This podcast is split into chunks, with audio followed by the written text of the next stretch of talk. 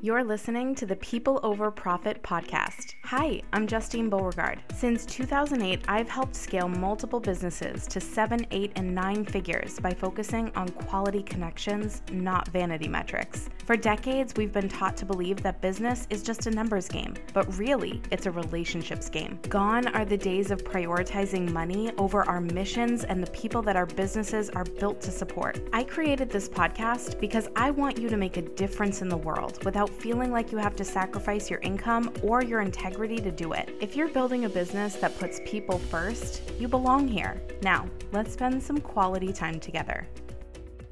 Let's talk about trends. I don't know about you, but I often wonder if following trends is good or maybe bad for business. So I want to explore this more with you and share some of the thoughts that I've had as I've reflected on this question but the short answer is that I think it's both. In some ways, trends can be really supportive for your growth and make things easier, like using trending audio to get found quicker on Instagram. But in others, it can take you out of your natural flow state and actually disrupt growth patterns. I've seen this in my own brand and I've seen this with clients' brands. So let's talk about it the good and the bad of following trends as part of your overall business strategy. And not only that, but also how you can leverage trends to grow without falling into traps or compromising your integrity or your joy in the process. So let's talk about the positive. I think trends can be a very positive thing. As social creatures, we crave a deeper sense of belonging. And trends are one way of providing that to us. Seeing your peers do something that otherwise might scare you or overwhelm you or just make you doubt yourself can make it feel more comfortable to kind of jump in the pool or take the risk or just do the thing that you haven't been doing. I know I would never have used video in my brand or done a reel on Instagram in my life if I didn't see so many people doing it. And I've grown so much as a result of pushing myself to show up on camera.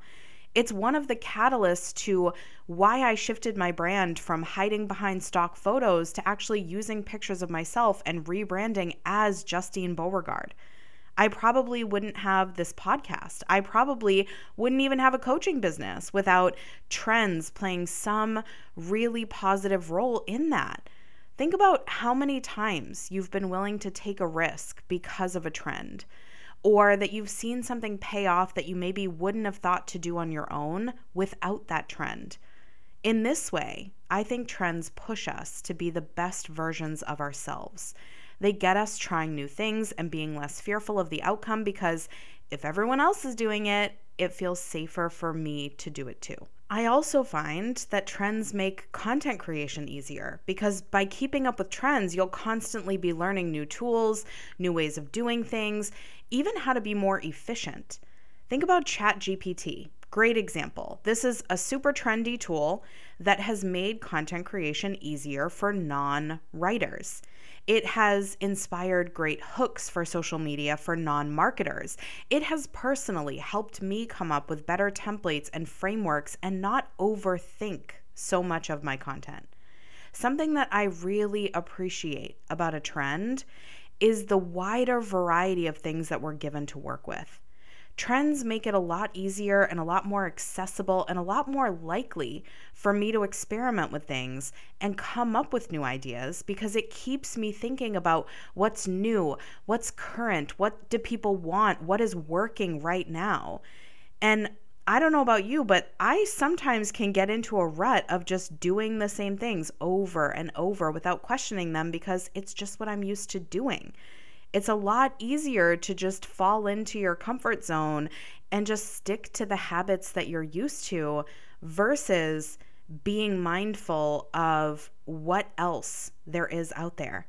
Staying on top of trends keeps me in a problem solving and critical thinking mindset more often because I have to discern which of these fits me and how can it fit me and piecing those together almost like a puzzle which is something that I think defines us as entrepreneurs is our ability to critically think and problem solve and be able to take information that's more mainstream and adjust it to fit us. we aren't just worker bees, right? We are business owners, we're innovators, we're visionary thinkers, we're creatives. I can actually feel how much trends honor that side of me. And for that, I am really grateful for them. But there's also a not so great side of trends. The first one is that it's easy to always feel behind the curve if you're not a trend setter. And technically, you aren't because trends are always changing. And if you're following trends, you're behind the curve. So, since trends are always changing and you get easily sucked into that frenzy of, I need to constantly be changing, you're going to be rotating tactics and burning out way more easily and way more often than if you just stuck to the simplest, most proven, optimized path that you could set for yourself and follow and be just as, if not more successful than with the trends. I know people who love the energy of an ever changing strategy and doing all this market research, but that type of approach does not serve me well. I tend to have to be more mindful and analytical about what's working for me and shut off my desire for newness so that I can lean into what's already working well for me and my brand. And sometimes that can feel really hard especially if you're somebody who is easily swayed or captivated by the next big thing. So, if you're someone who sees a trend and easily feels distracted, or feels like you're only creative because you're following the trends, you're kind of like hooked on them, this can actually stifle and limit your natural creativity you might only not feel or even be creative because you're leaning so heavily on trends. So just be aware of why you make the choices that you do. Pay attention to the results that it's creating for you as you go. Tap into and be mindful of how you're feeling when you're doing certain actions because usually I find that this can make a big difference to how I jump on a trend and for how long I stick with one. Trends can also steal focus. So, I listen to a lot of podcasts with million to billion dollar entrepreneurs, and the common theme is always that boring and simple wins. Trends are the total opposite of that. Trends are fun, they're exciting, they're new, they're the ooh shiny of the business world. And this is not a bad thing unless you notice it's disrupting your growth more than it's supporting it.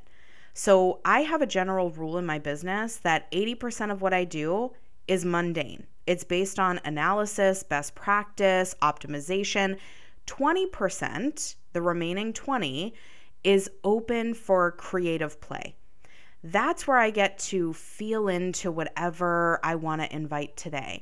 That's where I get to welcome in the trends and be playful and have a little sandbox and experiment as long as it doesn't dip into that 80% or interrupt my baseline of results because my progress overall in the business is going to come from that 80%.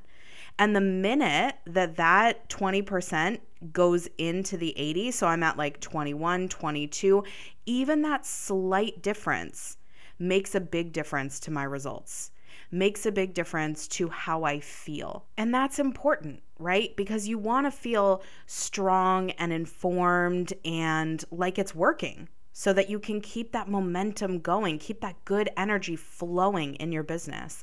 And this is why measuring the outcomes of your effort is so critical because you want to know what's working. How well is it working? Why is it working with everything else that you're doing? Trends are not an exception to the rule, they're actually a big reason why measurement is so needed. And then finally, there is the concept of leadership. There are both good and bad elements of leadership when it comes to trends. I do think that it's more good than bad. Like when you go first and you're the first to integrate a trend into your business, others will naturally view you as an authority in your industry.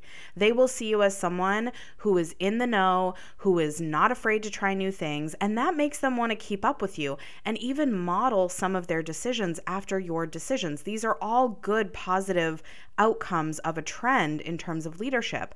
Trusting yourself to create trends for your industry as you leverage existing trends will also raise your authority. But how do you get a first look at trends in your industry? How do you predict trends in your industry? I recommend by starting to tap into your own intuition more, right? Find ways to connect more with yourself and what you truly believe is the best next step for your brand and business. And at the same time, follow influencers and influential content on social media.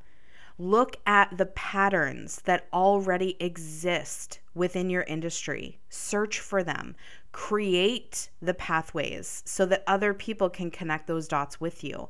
My focus platform is Instagram right now, so I actually created a collection of saved posts that I call trends.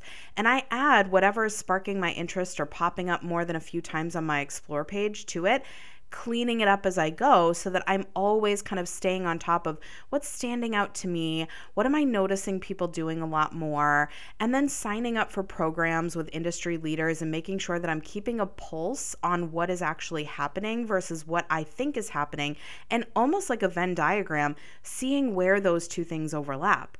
I also follow specific hashtags on the platform that represent my brand and industry well so I can see what other people are posting and how that changes over time. I'm also a big fan of aggregator style newsletters like the Daily Brew or Entrepreneur Magazine. And along with these ideas, which I feel are a little more passive, I, like I said, find free trainings, industry partners. I swap observations with people that are on my level quarterly. I join roundtable conversations and discussions. I am a part of local networking groups.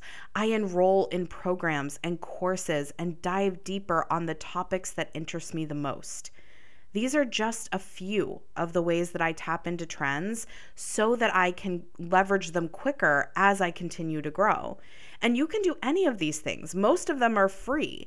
Maybe even as part of your movement towards creating trends or leading the curve of innovation in your industry, start one of your own like a podcast or write a book.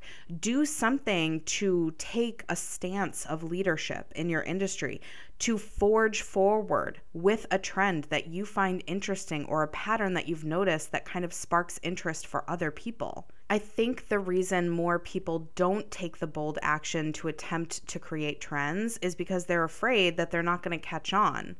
But no matter what, it's momentum, it's learning, it's growth, it's taking bold action. And that's what gets you to stand out.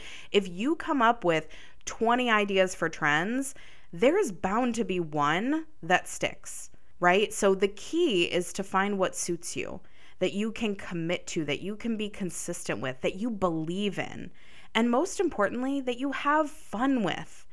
So try to think of a trend or go to your favorite platform and do a little bit of research and find one that sparks your curiosity. You'll know you'll find one when it pops up more than a handful of times and it piques your interest.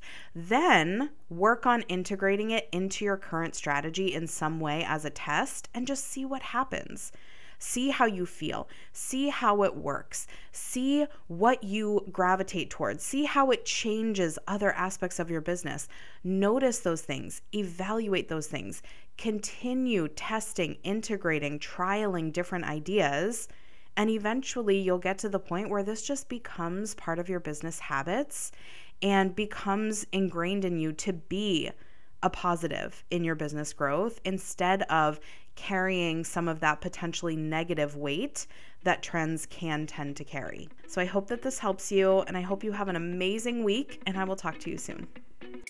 If you found this episode helpful, feel free to tag me with your thoughts and feedback at Justine Beauregard Coach on Instagram or Facebook. And if you have ideas for future episodes, I'd love to hear them. Just send an email to justine at justinebeauregard.com. And if you haven't yet, don't forget to click that subscribe button and rate and review the show. Your feedback means a lot to me and allows us to keep learning and growing together. I'll see you next week.